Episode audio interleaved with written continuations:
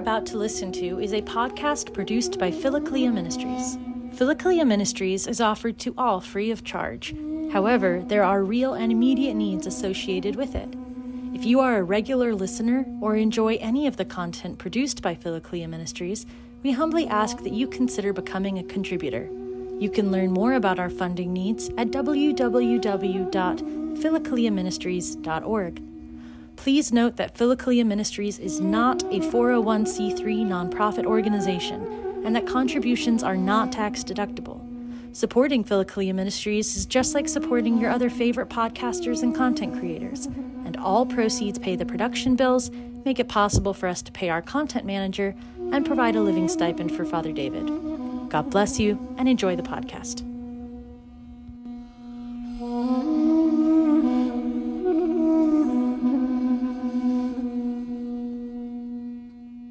Glory to Jesus Christ. Glory forever. Welcome back, everybody, to our study of the Ladder of Divine Ascent by St. John Climacus. And we're picking up this evening, once again, with step number 26 on discernment. And if you're following along in the text, we are on page 197, picking up with 55 towards the bottom of the page.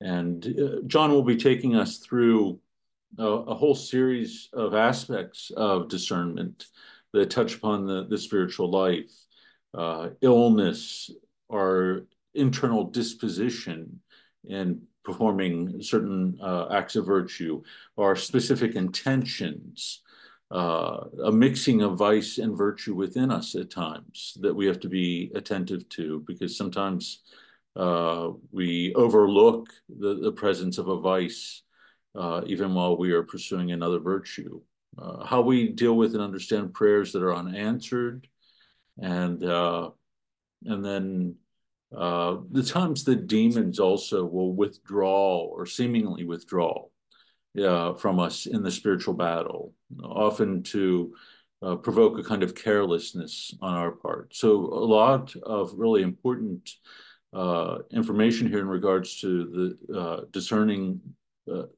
various aspects of the spiritual life that I think will be helpful to us all. So again, number 55 on page 197 begins when our good and all gracious Lord and masters sees people too lazy in their exercises, he lays their flesh low with sickness and asceticism with less toil.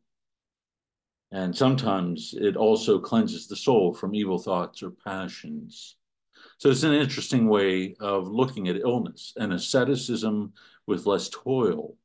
That when one is lazy and not being disciplined in the spiritual life, sometimes illness will humble the mind and the body in a similar way that fasting or vigils might do. And at times, this can awaken within the soul uh, the, the need to struggle uh, with the passions, but even to cleanse the passions on, on some level, to bear with the suffering of a particular illness can lead a person to cling to God.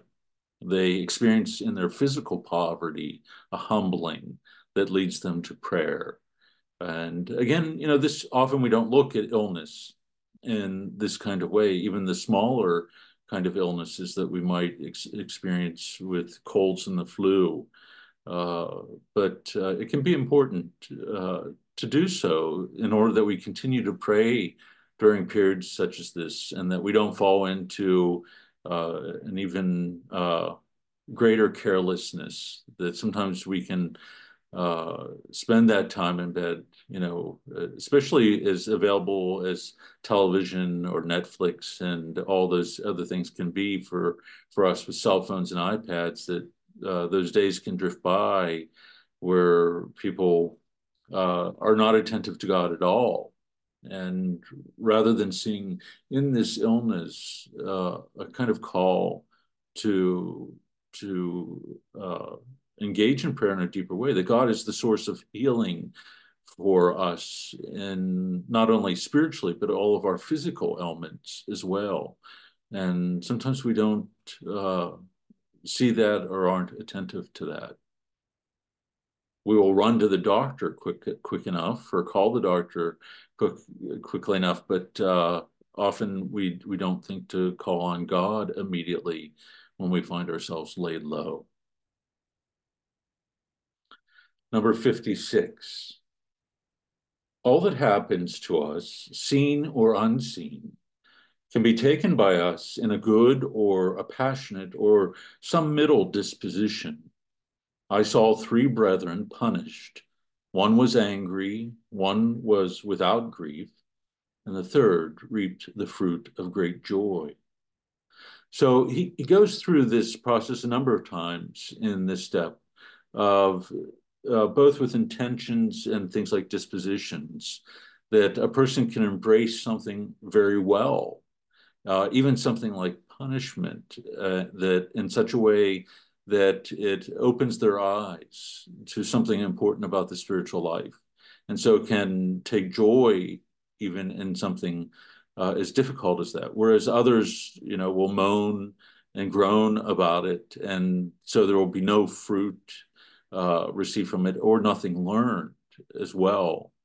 And so being attentive to our disposition, how we are embracing uh, things in the moment on a day-to-day basis is something important for us. So we have a tendency to let time pass us by or or we focus on the future on things that we have to get done in a certain amount of time and we let anxiety uh, or expectations that we place upon ourselves or that others place upon us drive us rather than living in the moment simply being attentive to the task at hand both spiritually and physically and uh, being mindful of god and uh, and so all these kinds of dispositions are, are very important for us to be attentive to. Similarly, in number 57, I've seen farmers who were casting the same seeds on the earth. It each had its own special purpose. One was thinking of paying his debts, another wanted to get rich, another wished to honor the Lord with his gifts. Another's aim was to get praise for his good work from the passersby on the way of life. Another desired to annoy his neighbor who was envious of him. And another did not want to be reproached by people for idleness. So, even in a worldly way, we can act in such a way that we are looking for a particular response from from others that we want to be seen in a certain light or even as we hear in this list that gives us we want to annoy people with our particular actions. We want to achieve a certain goal even if it is a negative one. And uh, so similarly uh, in regards to our, our virtues we have to test the in, intention there why is it that we are doing the things that we are doing? And uh, and so he goes on to say, here are the names of those seeds cast to the earth by the farmers: fasting, vigil, alms, services, and the like. Let our brethren in the Lord carefully test their intentions. So, why is it that we take up these things? Is it uh, to give ourselves over to prayer? Uh, and do we do that secret behind closed doors that only our Father who's in heaven sees it? Uh, this is a perfect thing to consider, especially as we are approaching Lent. And uh, if you remember in the in the Latin rite, the gospel for the day is exactly that. If you fast, wash your face so that others don't see that you're fasting. Uh, for if you do, you have your reward in full. Uh, but do so in secret, and then your Father who sees in secret will reward you.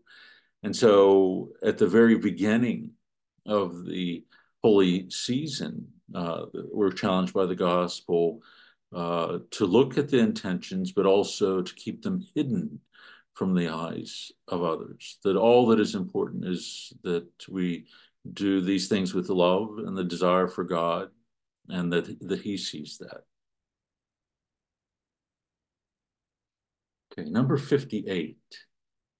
He begins to speak here about the, the mixing of virtue and vice within us and being able to distinguish the two. In drawing water from a well, sometimes without noticing it, we bring up a frog with the water.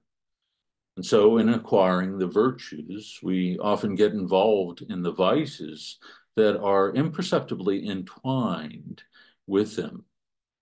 The kind of thing I mean is that gluttony is entangled with hospitality, lust with love, cunning with discernment, malice with thoughtfulness, duplicity, procrastination, laziness, contradiction, willfulness, and disobedience with meekness, contempt of instruction with silence.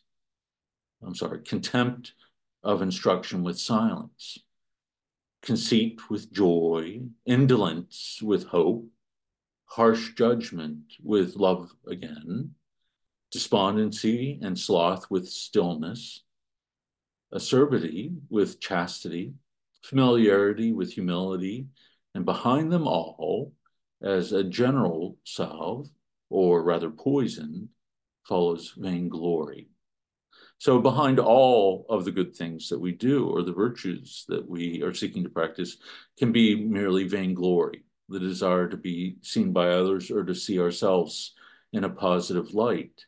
Uh, but you can see what he's saying here that some of the ones, uh, like indolence with hope, that we can be lazy and tell ourselves in our mind that we're placing all of our hope in God. Students are famous for this. You know, I won't study, but I'll I'll pray that God will help me through the exam, and so I'll somehow hope that by osmosis, you know, He'll uh, put the knowledge in our minds, and uh, and so so it goes with all the, the things that He mentions here: cunning with discernment so discernment is, you know, seeking to know the mind of God and to embrace the will of God, uh, and arises out of humility as a fruit of humility. Uh, but cunning can mimic it. You know that we are being very attentive to the details of the circumstances uh, around us and the things that people do, their patterns, what they say, and uh, and we can be manipulative and uh, calculating in order to get what we want, even on a spiritual level. That there are certain things or certain paths that we would want to open up for us, that we would use this natural natural gift, if you would want to describe it that way, or natural ability of cunning of a cunning mind, of being psychologically astute, to know how to manipulate the situation and others to give us what we want them to give us or to open up a, a, door for us that we want them to open up. And this might have nothing to do with the will of God. It might have nothing to do with our sanctification. And yet these two can be very much alike. Uh, and, and it can seem as though uh, we are thinking things through in a godly way when it's really ego that is driving us and that ego that is our Lord at that moment driving us rather than our listening to God, who often speaks to us in a still small voice in subtle ways and perhaps even draws us to things that are very humble humble in their nature and don't gratify uh, intellectually or personally or use certain gifts that we would desire, but really are, are meant to bring something forth from our heart uh, that is more important our capacity to love others and to love them as they are. Uh, rather than to see them as a means to get again getting what we want, which is to be held in high esteem by others. Cindy Moran writes, I remember a few things, a few times the night before a huge exam, I slept with the school book under my pillow, right? That's always uh, the student's uh, form of, of preparation or what ends up happening as they try to do an all-nighter. Uh, I could never understand that. I never did an all-nighter through college or grad school because it never made sense to me as if somehow you could cram all that in your mind and then be exhausted the next day and do well on an exam. Uh, that causes too too much anxiety uh, for me, anyways. Getting far from the point here, but you see what John is doing here for us.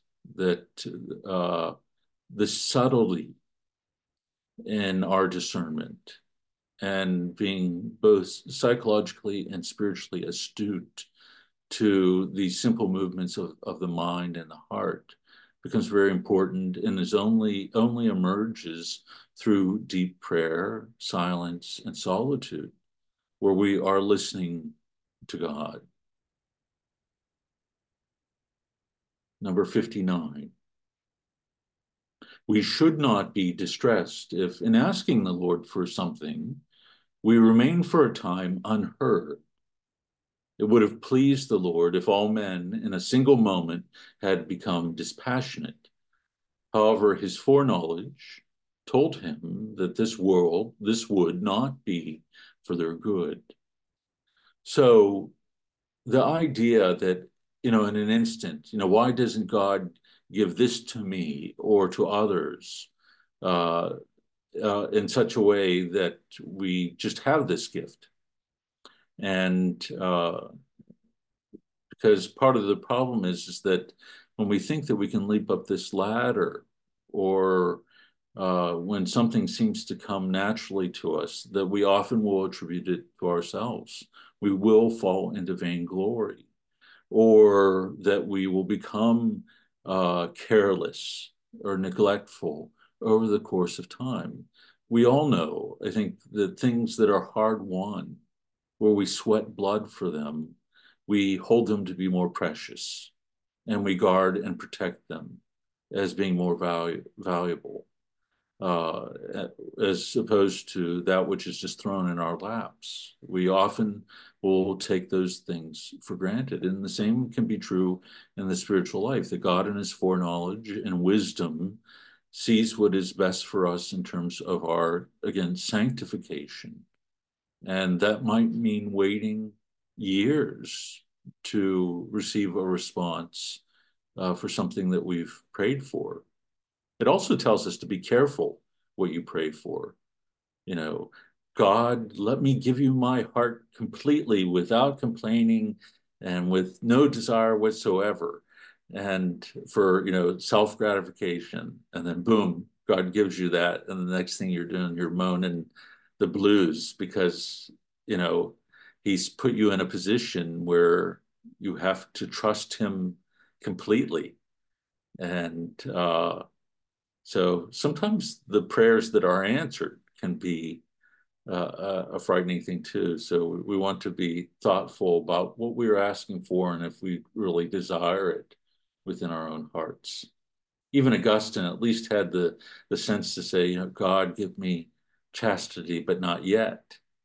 Uh, you know, at least he knew himself well enough uh, that uh, he wasn't, he didn't desire it.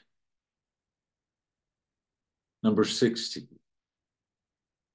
All who ask and do not obtain their request from God are denied for one of the following reasons because they ask at the wrong time, or because they ask unworthily and vaingloriously, or because if they receive, if they received, they would become conceited, or finally because they would become negligent after obtaining their request. So some of the things that we've already mentioned here, in fact, most of them we've we've already talked about. Uh, but unworthily and vaingloriously, we hear this in James.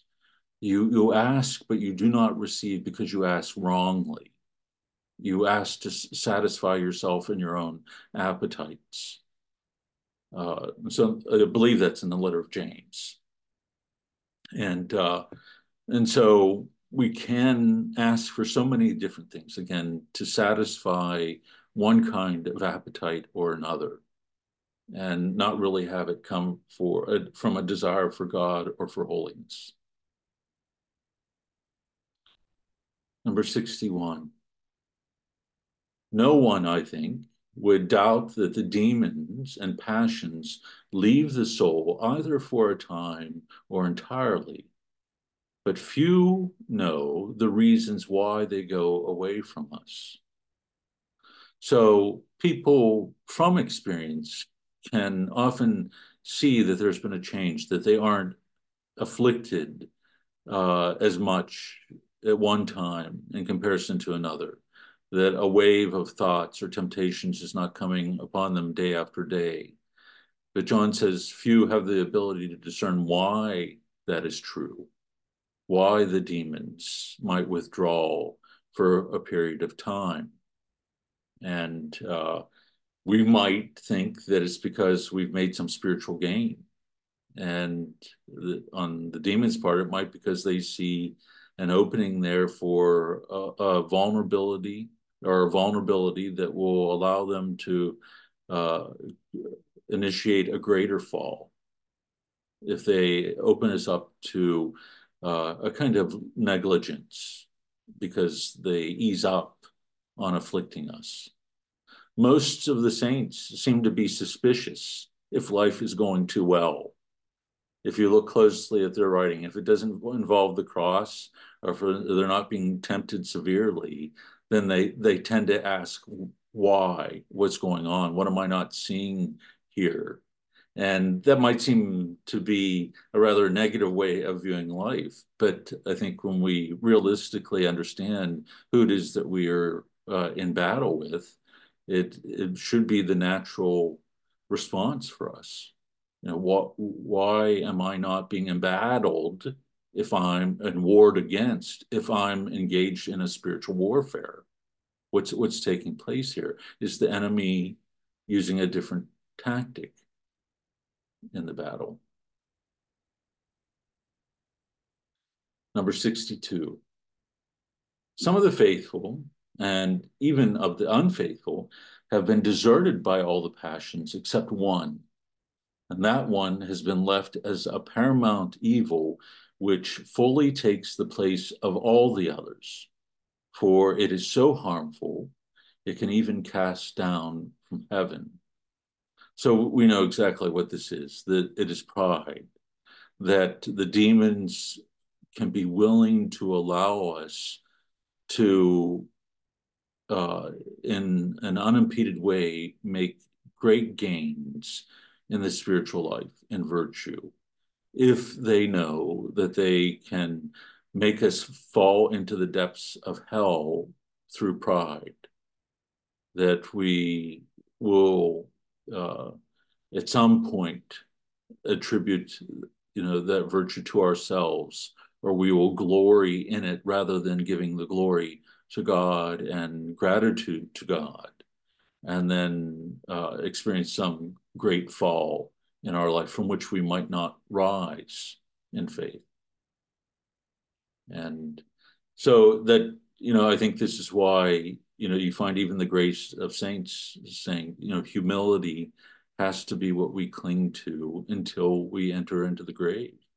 That we attribute all things to the grace of God. That yes, there is this synergy that we've talked about between the human will and grace, but it's primarily by the act, act action of God's grace that we grow in virtue and are protected from vice. And we never want to lose sight of that. Number 63. The material of the passions is destroyed when consumed by divine fire. And while this material is being uprooted and the soul purified, the passions all retire. That is, if the man himself does not attract them again by worldly habits and indolence. So, if one removes all impediments to responding to the grace of God, and uh, and one opens the mind and the heart to him with a kind of constancy in prayer. The purification can be so deep and profound that uh, that a person is no longer attracted to the things that give rise to the passions. And the only thing that can undo that is again uh, a kind of neglect or laziness, that we would allow ourselves uh, to drift back towards the things that once had us in their firm grip. And uh, again, thinking that we we won't uh, be pulled into them like we had in the past because we've achieved a certain level of freedom.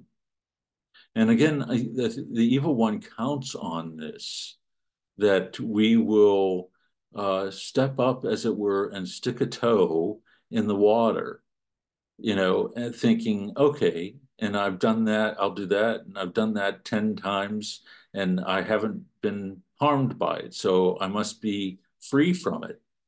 Uh, I'm not moved by this passion any longer. So I don't have to worry about what I expose myself to, what I listen to on the radio, what I watch on television, or you know things along those lines or where my mind mind goes and the evil one might let that go on a hundred times where nothing seems to affect us in regards to virtue.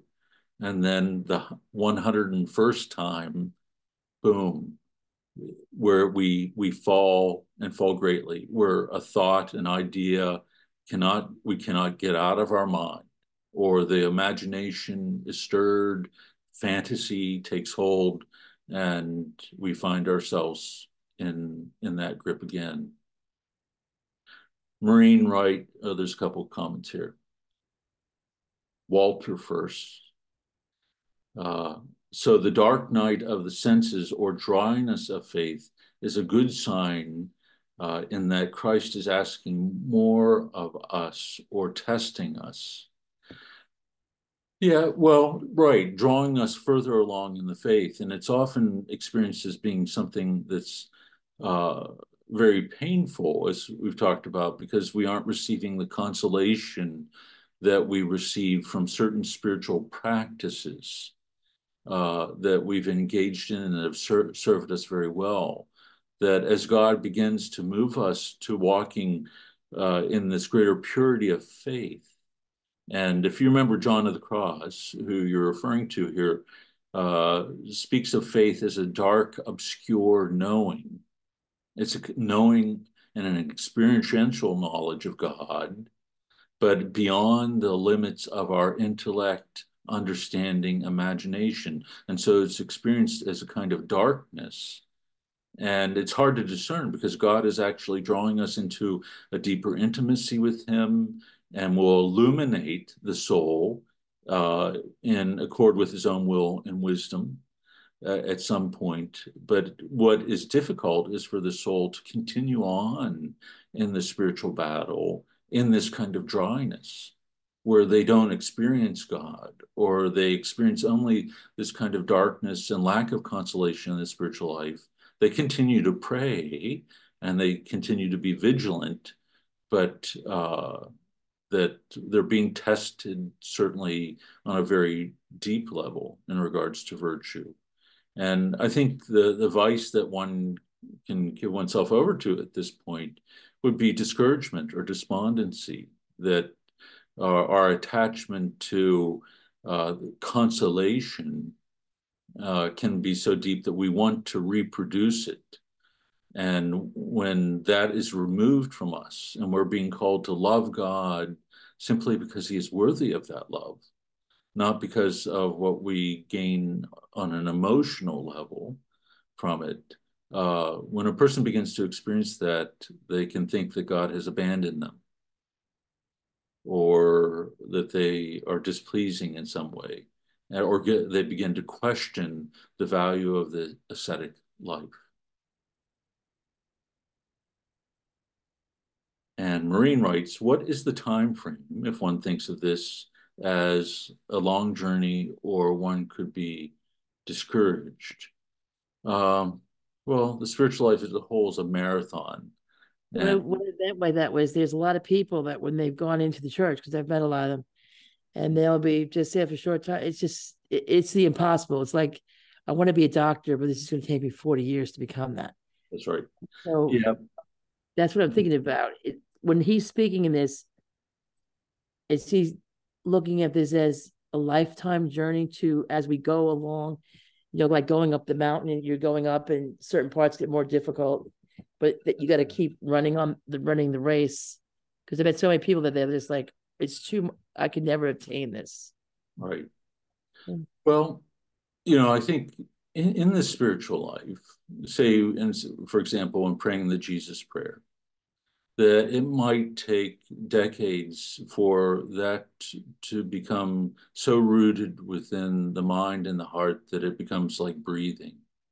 But it doesn't mean that one will not experience or begin to experience the fruit of praying the Jesus prayer and being more mindful and remembering God throughout the course of the day in and through it within a relatively short period of time.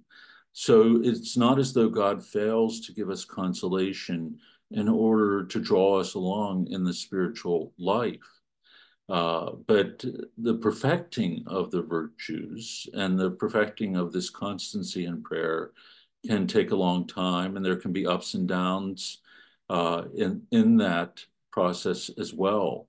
And so, a kind of endurance is needed in perseverance. Make sure, the scriptures say, make sure your endurance carries you all the way to the end.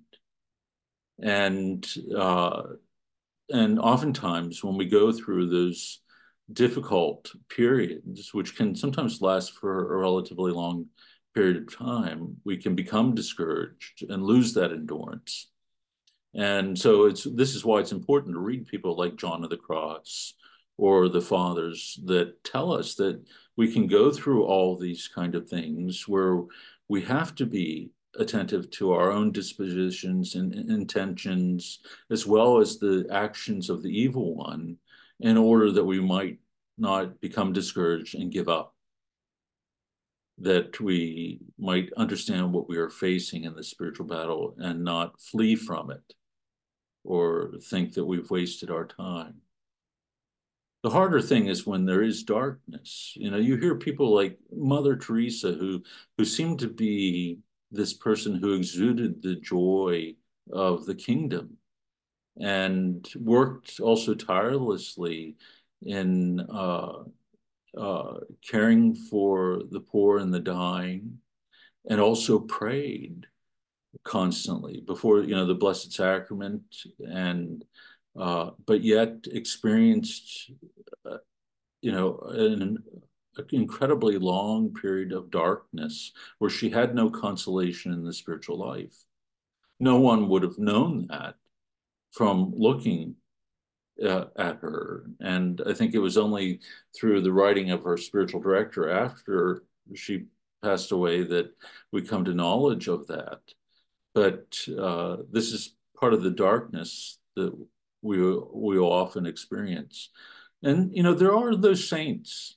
You know, I think part of this is the wisdom of God and the providence of God, what is best for the soul. And uh, when you look at a person like Therese of Lisieux, she died what, 24, I believe it was, and uh, went through a horrible illness, uh, tuberculosis, and uh, and you know there was no pain relief through all of that. It was horrendous. But there was also a kind of telescoping of the development of virtue within her and her understanding of the things of God, of her capacity to, for discernment, for love, to understand the nature of the love of God, so much that it came comes forth, that it came forth in her writing in such a way that it's had this enormous impact upon one generation after another, and that her intercession has as well. You know, a hidden life as a Carmelite nun, and yet God worked in this extraordinary way in this very short period of time. And wh- why things played out in her life in that fashion, we don't know. I mean, it's part of the mystery of the human person but also the action of God's grace in, in a person's life uh, in light of their response to Him. So, and again, I think this is probably why it's a good reason for us to have spiritual direction, you know, through those periods where it is very hard to see what's going on in our life and why we are experiencing the things we are. Uh, Kate writes, there are some spiritual writings that take the form of a colloquy. Father Gaston Courtois, for example. Aha, somebody's been reading my post. Uh, I, I, love him too. If uh, he's just an extraordinary writer. Uh, how does this fit with the dark knowing of faith that you mentioned? The writers seem to have such a tangible intimacy with our Lord. Yeah, that's true. And, you know, I think I love and didn't wasn't always aware of these writings, but I came to love them over the course of time when I began to read a book called Divine Intimacy. Uh, and within it, uh, it follows sort of the liturgical calendar, and in particular, the writings of uh, especially the great Carmelites. And uh, but the final section of each reflection is this kind of colloquy of a dialogue between the soul and God. And they have this kind of beauty and capture uh, this desire for God, longing for God that uh, we are created with and that we are to foster within the, the mind and the heart, that we aren't stoics as Christian men and women. And uh, the Psalms kind of do the same thing as well because they speak with this similar kind of passion and longing, or in the sorrow of the individual. Uh, we can often find in the words of David uh, something that begins our own prayer for us and leads us to be able to call out to God in a similar way. Father Gaston Courtois was early 20th century and uh, a priest, but he did a lot of retreats for women's religious communities.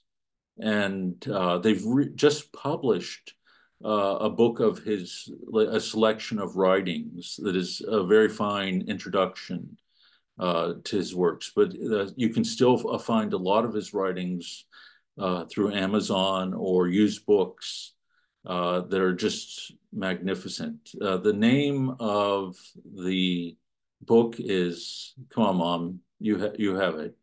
Uh,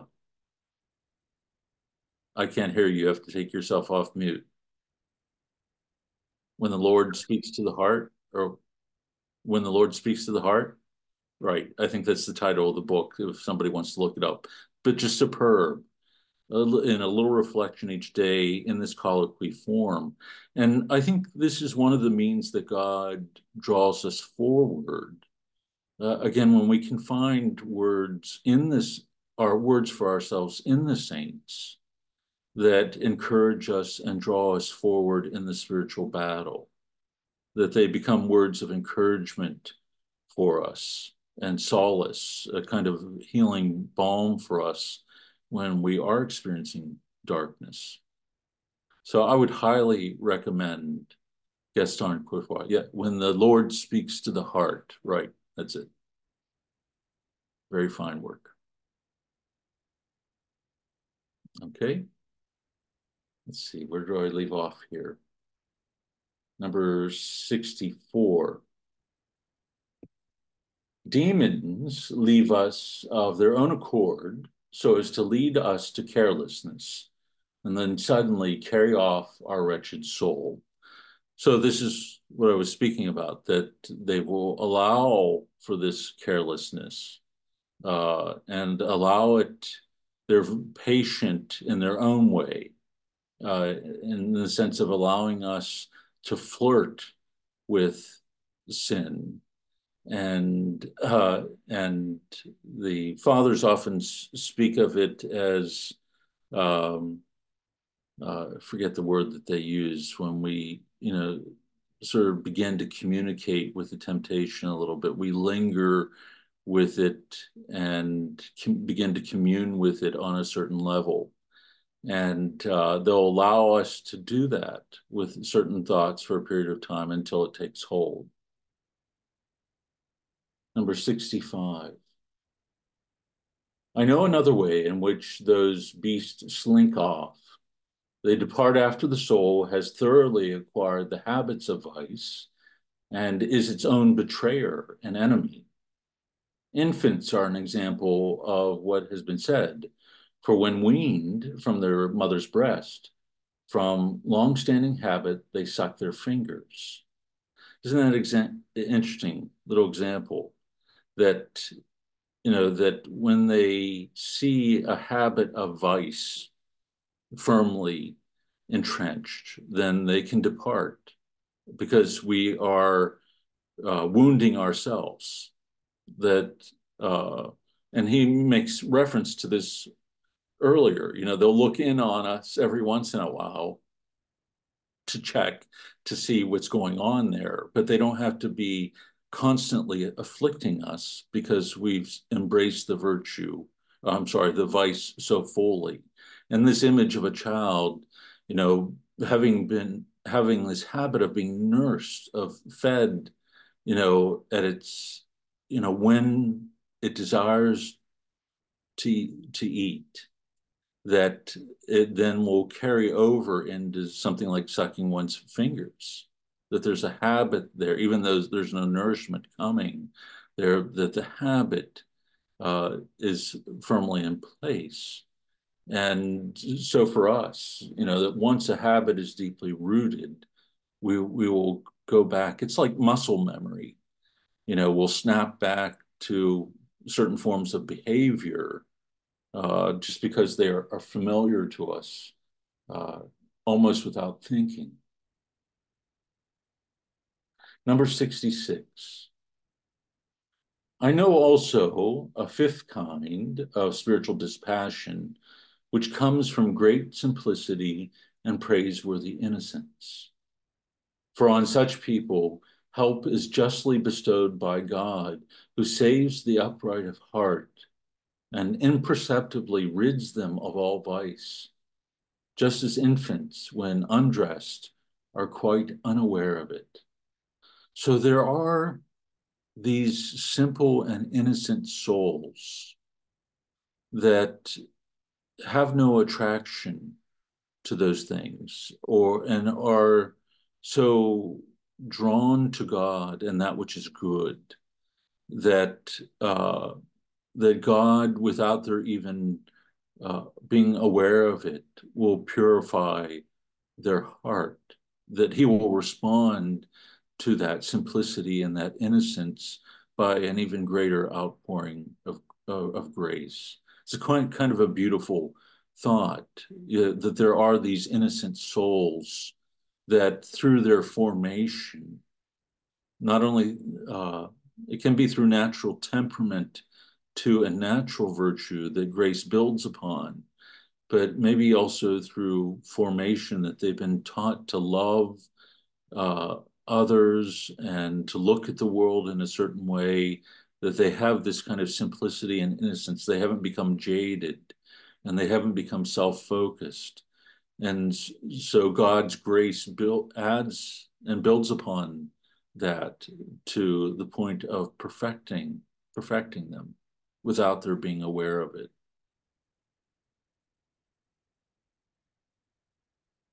Are the uh, other four kinds of dispassion in this chapter? I think he's mentioned them on at one point or another. Uh, I'd, I'd have to go back and look at that now that you say that. Uh, but uh, I'm, I'm certainly certain I can find them a list of them uh, for for the next time.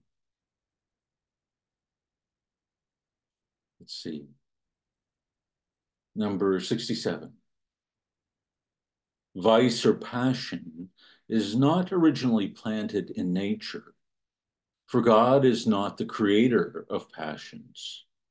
But there are in us many natural virtues from him, among which are certainly the following mercy, for even the pagans are compassionate, love, for even dumb animals often weep at the loss of one another. Faith, for we are all give birth to it of ourselves.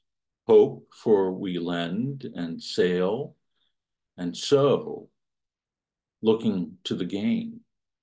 So, if, as has been shown, love is a natural virtue in us and is the bond and fulfillment of the law, then it follows that the virtues are not far from nature. And those who plead their inability to practice them ought to be ashamed.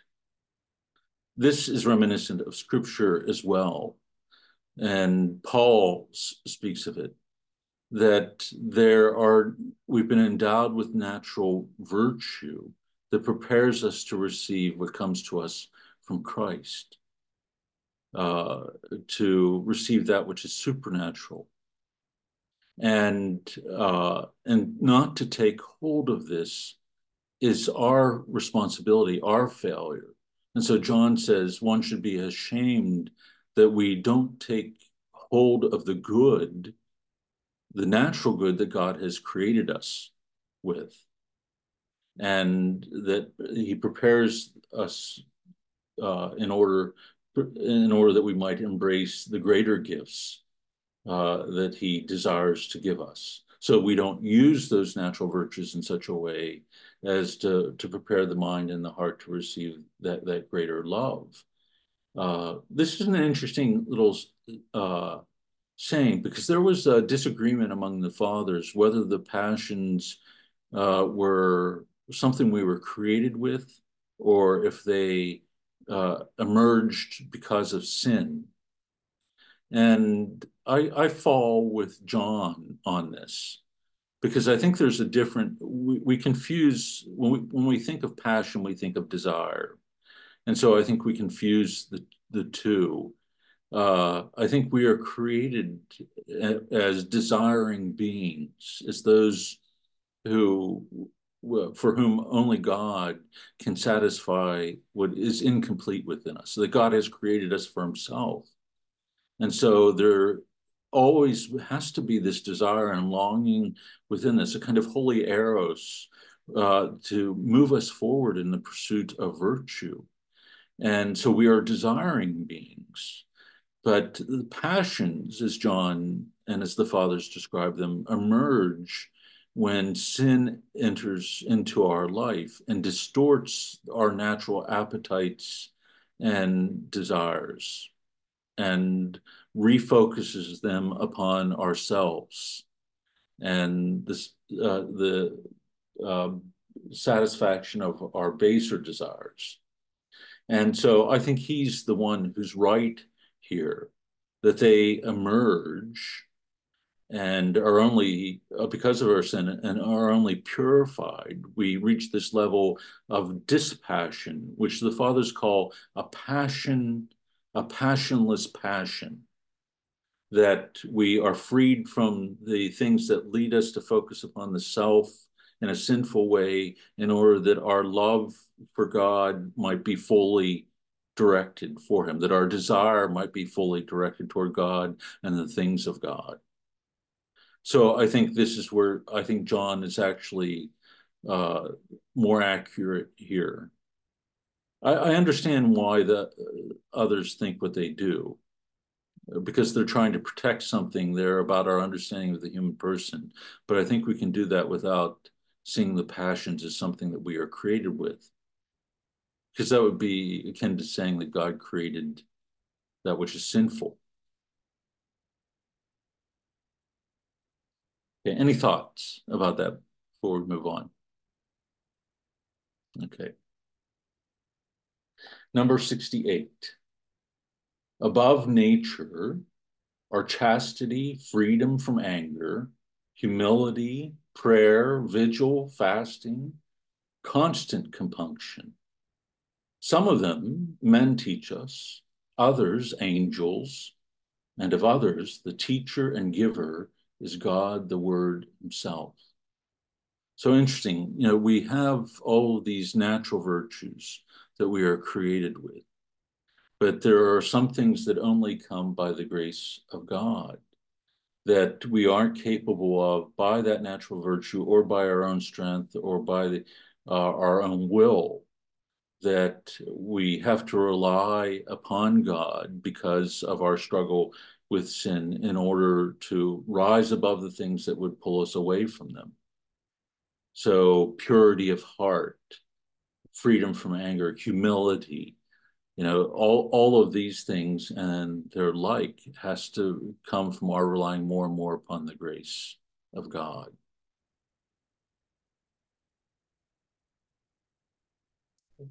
Uh, clear there for what John is saying?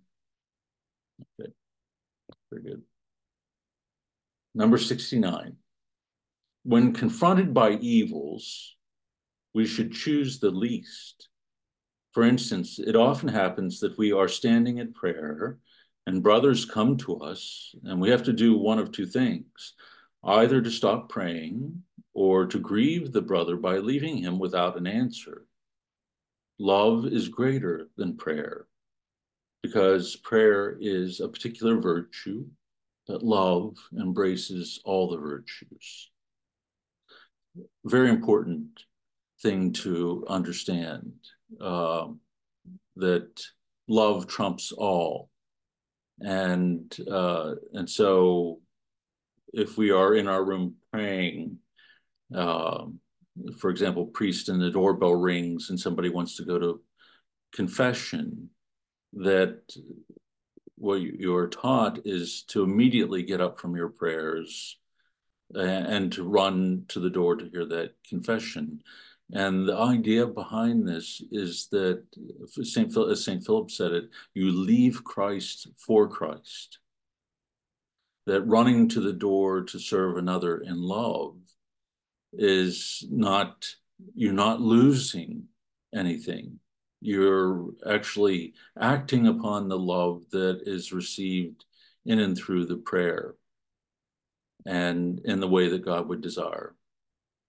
To leave Christ for Christ, I think, is always a, a good little phrase to remember uh, when we sort of come up against something where we've set aside time for prayer and somebody asks something from us at that inconvenient, most inconvenient of times.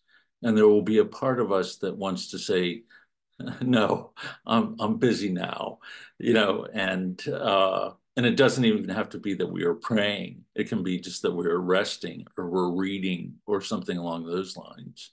And so this uh, this thought, leave Christ for Christ, I think just points us in that right direction. It makes it ever so clear. So yes, Michael Hinckley, that is Philip Neri.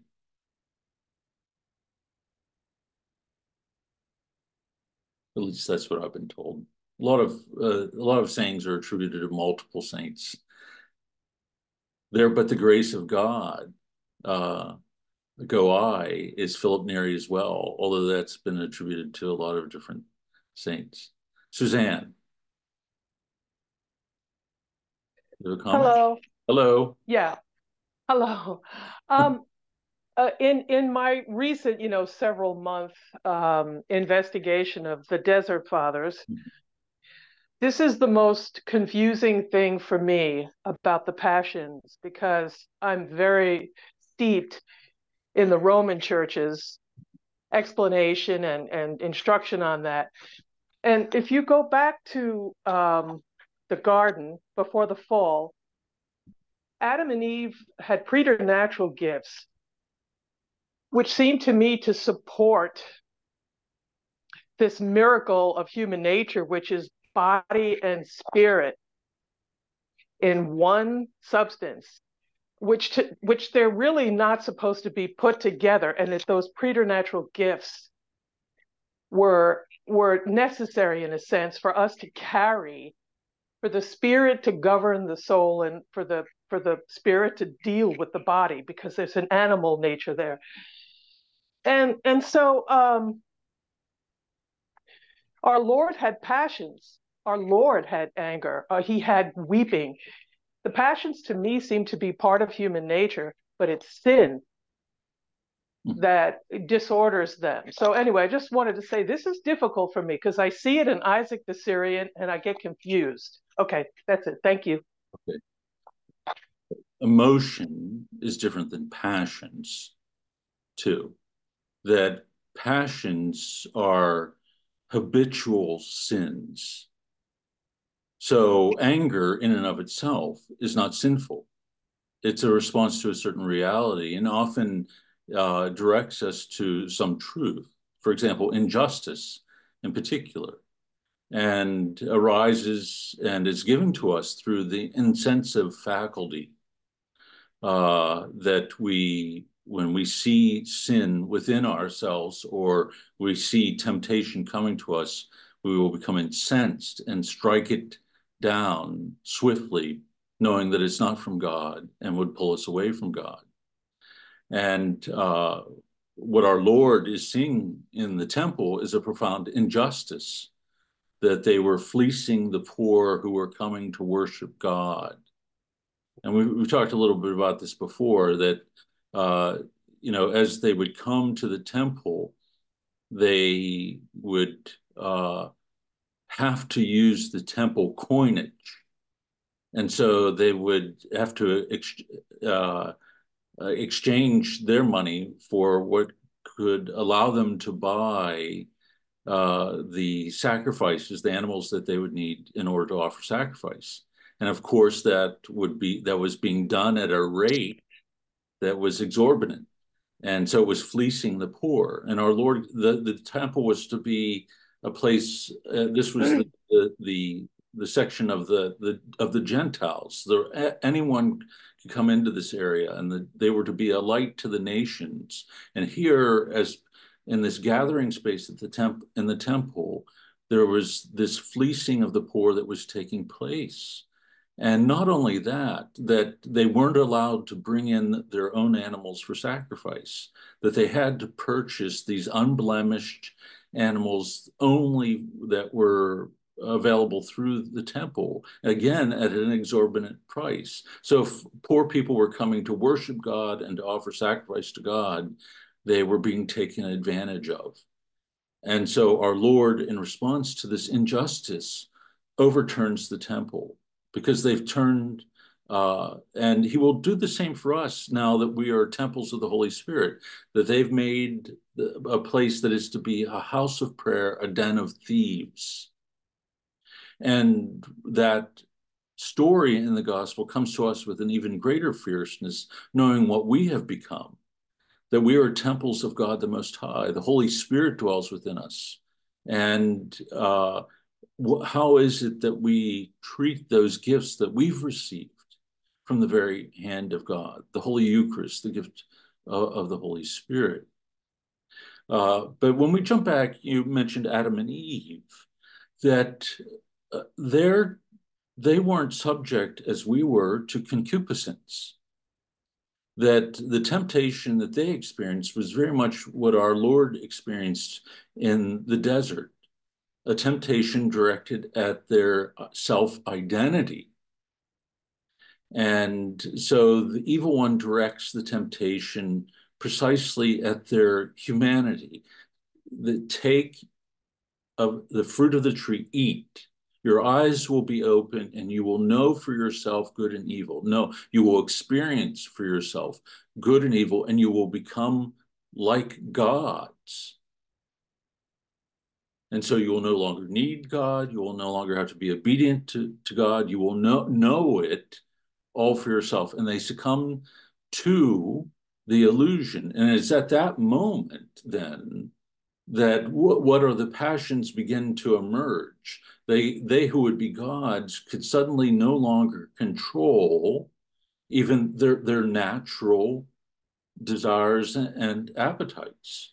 And they have to hide themselves from from each other. They have to clothe them, clothe themselves uh, and become ashamed because of how their vision of self and the world had become distorted. And we see the same kind of temptation directed towards Christ uh, after the fasting in the desert, all directed to the humanity that he embraced in humility so he comes out hungry. So, you know, take the stones, change them into bread, cast off this humanity in its poverty and in its hunger, and miraculously change the stones into bread. or fling yourself down, cast off that humanity and all of its weakness, fling it down from the uh, yourself down from the pinnacle of the temple. Because what we are told in the scriptures that the angels themselves will come and keep you from dashing your foot against a stone, or take what is by yours by divine right, anyways. Uh, and uh, rather than embrace again the, the poverty that you've taken upon yourself.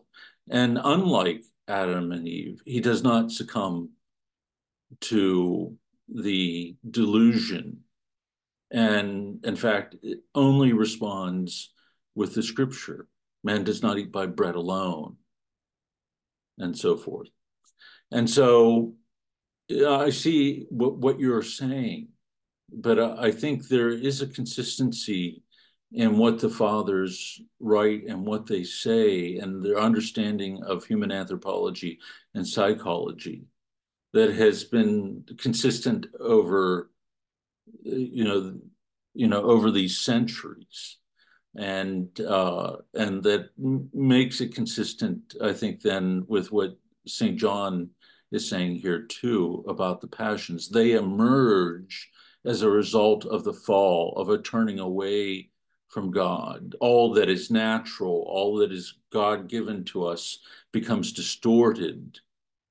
And the passions emerge when the, then that distortion becomes something habitually deep, you know, deeply rooted, that we are turning away from God and toward towards the self rather than allowing those desires to lead us to love God and to love others with a kind of freedom. So I don't know if that addresses all of your concerns, and certainly, and we're coming to the end of the time here, but we can certainly come back to it uh, because that was a great answer. I really appreciate that, and I know there's depth in the fathers. I know because I've mm-hmm. been benefiting. That that one that just that one thing I just have to mm-hmm. I just have to live with it. I think a little for what for a time. Yeah, that's right. I mean, it took me 30 years to sort of, because there was a point where I thought John was wrong, you know, but, and so I've gone back and forth over it myself and until reading like Isaac too and spending time with it and seeing, you know, why, why they are saying the things that they are and understanding also that it arises out of experience. That they this is these aren't abstract ideas for them as they are often for for us.